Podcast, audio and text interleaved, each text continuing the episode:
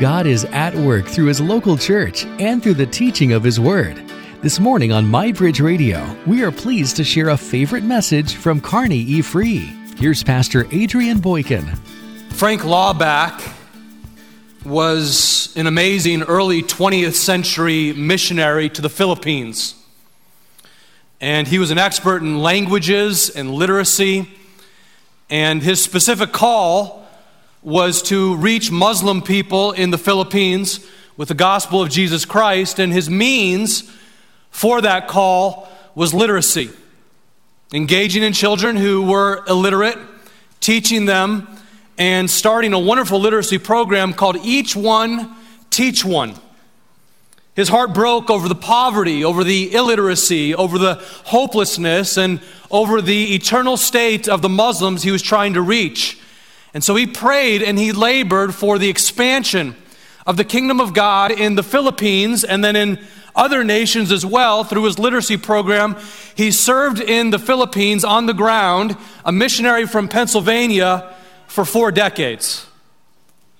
And over time, his great program, Each One Teach One, was used by some 60 million people in 34 nations Laubach developed the nickname the apostle to the illiterates. How did he do this? How did he maintain this mission, this focus from the comfort of his United States home, giving all up and going to the Philippines and living there on the ground for four decades, serving illiterates from another nation, another culture, another religion? How did he do it? Here's how he did it. He made it his aim to think on Christ and think on Christ's kingdom once a minute throughout his waking hours. He understood so well that there's a gravitational pull toward this world, is there not? There's a gravitational pull toward this world that he had to fight against that and to orient his mind's thinking toward the kingdom of God thinking of Christ, following him once a minute.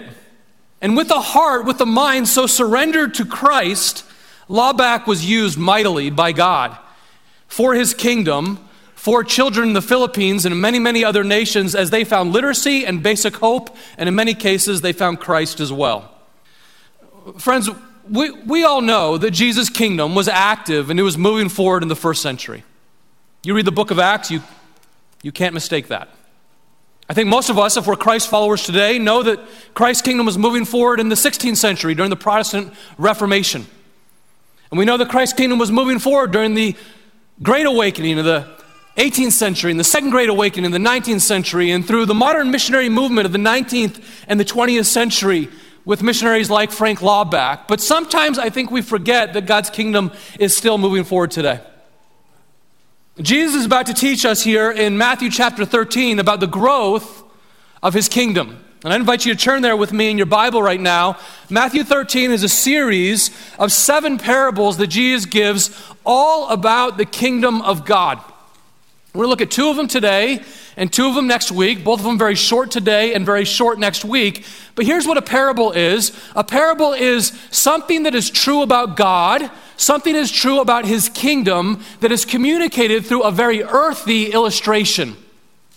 Okay, so in the fabric of human life, here's something that you are familiar with. And through that illustration, I'm going to teach you, Jesus says, something about God in heaven, something about his kingdom. And through these two parables of this morning, he's going to teach us about God's kingdom and how it's still growing today. Matthew 13, starting at verse 31, just going through verse 33 this morning. Jesus told them another parable. He said, The kingdom of heaven or the kingdom of God, remember those two terms are synonymous in Jesus' language. The kingdom of heaven is like a mustard seed, which a man took and planted in his field. Though it is the smallest of all seeds, yet when it grows, it is the largest of garden plants and becomes a tree. So the birds come and they perch in its branches. He told them still another parable. The kingdom of heaven is like yeast that a woman took and mixed into about 60 pounds of flour until it worked all the way through the dough. So I want you to remember our definition here that we've been using across this series, Citizens of Another Kingdom. The kingdom of God is the beautiful rule of God in the lives of ordinary men and women and children like us, and also in systems that conform to the will of Jesus. It's really anything that you would look at on earth and you would say, oh, that just looks like something that Jesus would want. As I read the Gospels of Jesus and I compare it to what I'm looking at in this family, that looks like something Jesus would want. Or I read the Gospels and I see what this business is doing and how it's helping people or it's prospering people. That looks like the way of Jesus. And on and on you can go through various systems all around us. We can expand the kingdom of God. I want to give you three simple principles from these two parables and then, in addition to these three principles about the kingdom and kingdom growth, I also want to give one application on how we can be a part of kingdom growth ourselves. The first one is this Kingdom growth is oftentimes imperceptible. You need to understand this as you're looking at your own life, you're looking at your own family, you're looking at the people that you're seeking to disciple. Jesus is saying here in these two parables, the kingdom, kingdom of God growth is oftentimes very gentle it's imperceptible at times. At times, you don't even notice that it's happening. It imperceptibly grows from a very small seed that is implanted into a human heart, and that can lead ultimately to transformation. Jesus says the kingdom of God starts like a mustard seed. So I have here a mustard seed. Can you see it? Okay, you see the vial, you don't see the mustard seed in that vial, but he says the kingdom of God starts like this. Starts very small. But then eventually, over time, he says the kingdom of God becomes a mustard tree like this. And you look at this mustard tree, coming out of this little mustard seed, and you understand why in first century Middle Eastern culture, the mustard seed took on like proverbial status. The mustard tree took on proverbial status because people were like, How is this possible that from such a miniature seed you have a tree like this? Now, even so, this idea of the kingdom of God coming as a little mustard seed would have been imagery my friends, that kind of would have disappointed Jesus' crowd. Because what they did not expect is that the kingdom of God would come in a small and imperceptible way. They didn't expect that it would come as a mustard seed. They expected that the kingdom of God would come like a vast army. And this vast army would establish the kingdom of God on earth as it, by force, took over the kingdom called the Roman Empire. And it would be a kingdom of God that would come by force, kicking tail and taking names. And Jesus says, No, it's not like that. My kingdom does not come by force. My kingdom comes in humility and in love. He didn't come mostly with power, he came mostly in a manger. And then he died upon a cross. And he came with love and grace and gentleness and with conviction and with challenge as well, certainly with courage, with all of that, but he came with grace. And many people were not attracted to Jesus because he didn't come as a force the way they expected him to come, as a vast army to kick tail and take names. And you know what? Jesus was cool with that. He was all right with that because he didn't want to force his way on anything. What he wanted to do was invite people in and then slowly, gradually, almost imperceptibly bring about change for those who would submit to him, like a growing mustard seed. Now, I wonder have you ever uh, planted grass seeds in your grass? Well, would you raise your hand with me if you, you've done that? Okay, you have like this little dark patch of brown that for whatever reason, it's dead and you plant some new grass in there, and if you're like me, you water it, and then you water it some more, and day after day, you're looking at it, and you're like, come on, is anything happening here? Have you had that experience? You look at that for like a couple weeks, and maybe after a couple weeks, you stop watering it because you're convinced the seed that I planted in my patch of dirt is dead, and nothing is happening here. And then you back away from it And amazingly, miraculously, three or four more weeks later, you have this soft, lush patch of new grass, and you say, Pow! How did that happen? Right? Because God is working things behind the scenes. This is what Jesus is talking about with the mustard seed as well. He's saying basically the same thing. Kingdom growth is happening even when you don't see it. It begins in a humble manner. Same message Jesus gives repeatedly across the scriptures. If you turn forward just five chapters to Matthew chapter 18, you'll see Jesus, again, just the master teacher. He takes whatever is around him and he teaches from that. And he sees in Matthew chapter 18, he knows that his disciples are arguing amongst themselves about who is the greatest. They didn't quite get the analogy from the mustard seed. So they're arguing amongst themselves. I'm going to sit at Jesus' right hand in his kingdom. No, I am, because I'm better than you, John. No, I'm better, James says. And Jesus knows all this. And so in Matthew chapter 18, it says, uh, The disciples came to Jesus and they asked, Who then, Jesus, is the greatest in the kingdom of God? Is it me? Is it me? Jesus, pick me. I'm the best. So Jesus notices a little child and he calls a little child to him, and he placed a child among them, and he said, Truly I tell you, James and John and all the rest who are arguing about this, unless you change and become like little children, you will never enter the kingdom of heaven. Your pride will get in the way. Therefore, whoever takes the lowly position of this child is actually the greatest in the kingdom of heaven.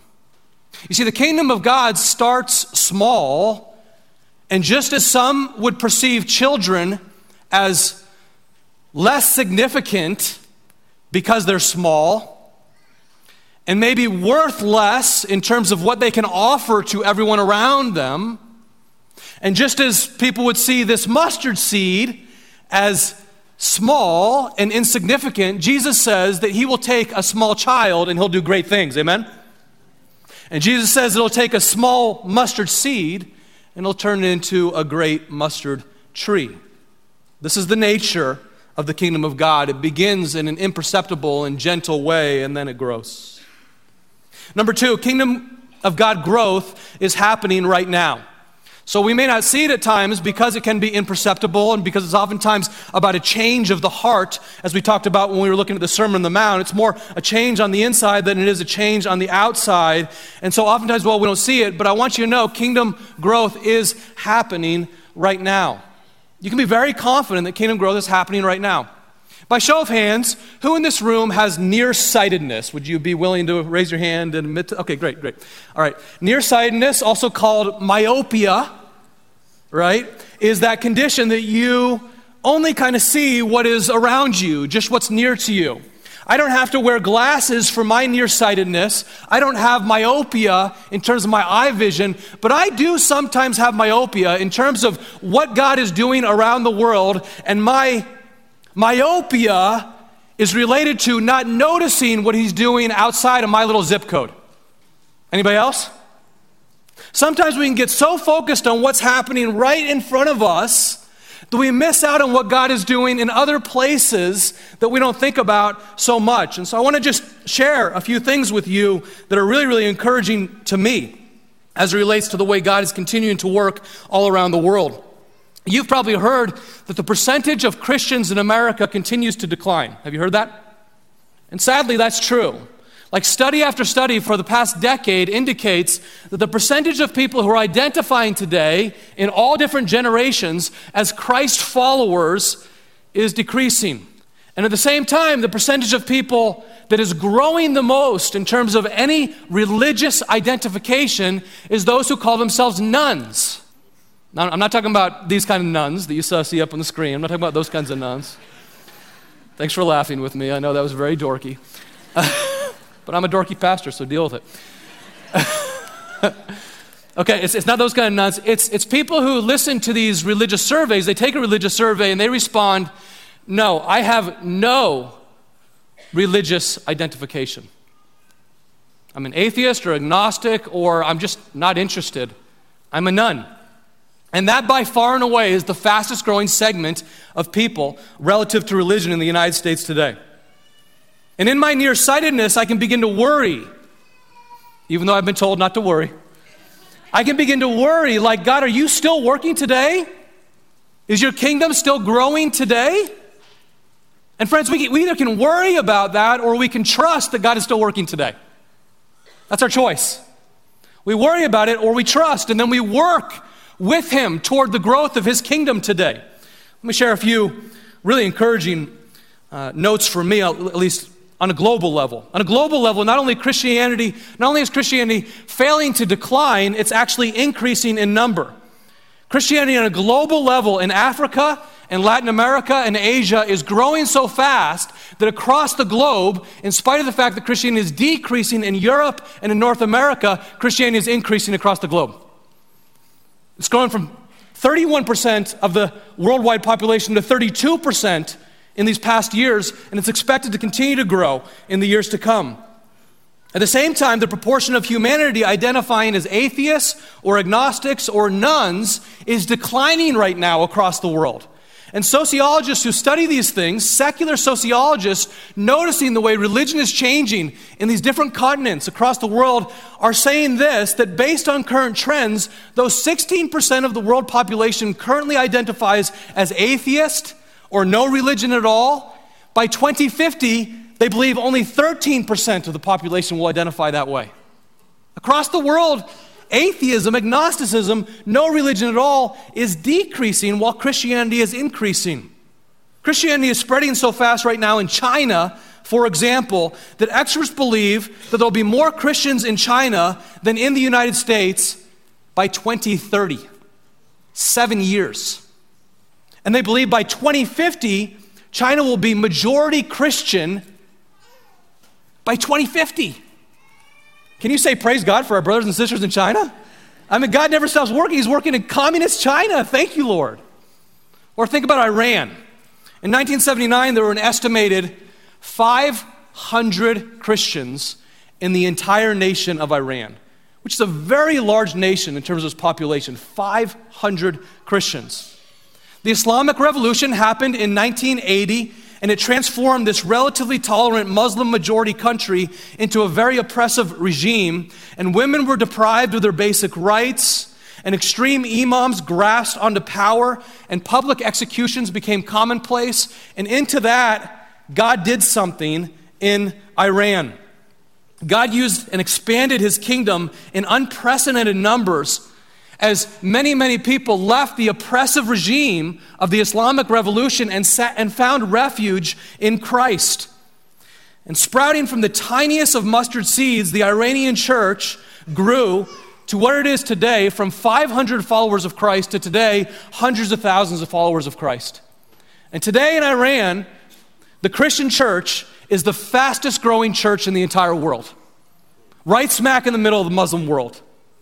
Now, I know they're like, the, it's just as an aside here, some people criticize Christianity for not really caring about diversity, but that's a fallacy.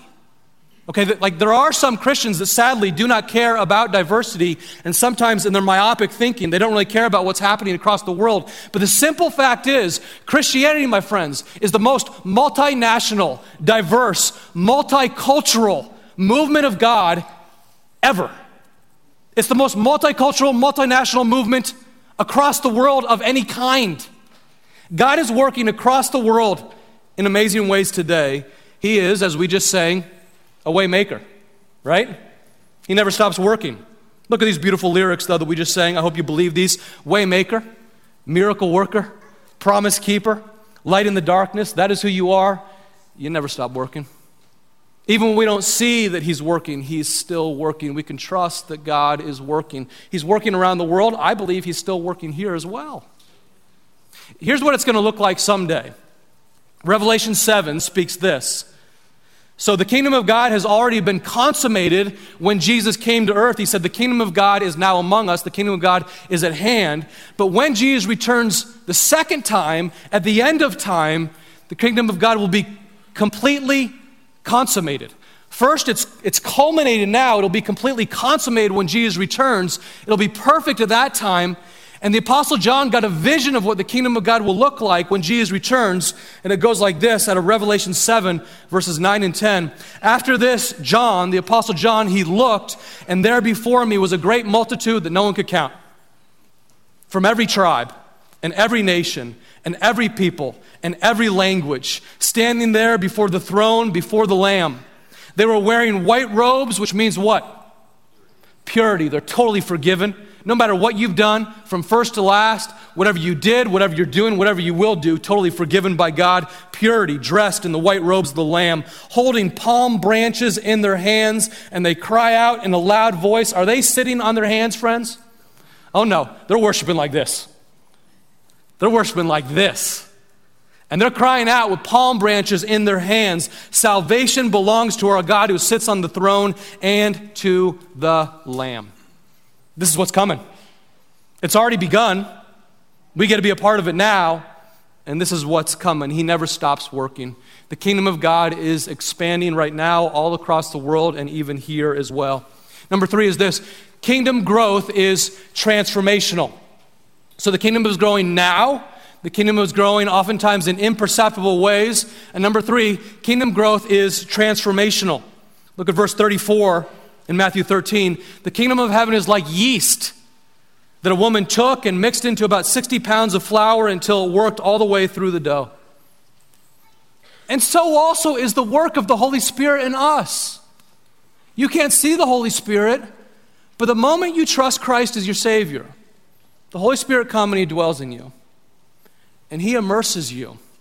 And you are forgiven. He brings you into God's family, in which you say, Abba, Father. And he says, You are my daughter, you are my son. And he begins to change you. And I want you to notice is that Jesus used this illustration. He says, A little bit of yeast that goes through 60 pounds of dough. You imagine a baker working a little bit of yeast through 60 pounds of dough. Is it going to happen like that? 60 pounds is going to take some time. It's a transformation that's going to take time. And it's going to have to sit there and it's going to move for a while. And in the same way, I just want to encourage you. Some of us feel like transformation is not happening in us. Be patient. Transformation happens in God's people slowly but surely, subtly, over time. And He doesn't stop working, He continues on with us. Here's a good question to ask yourself from time to time.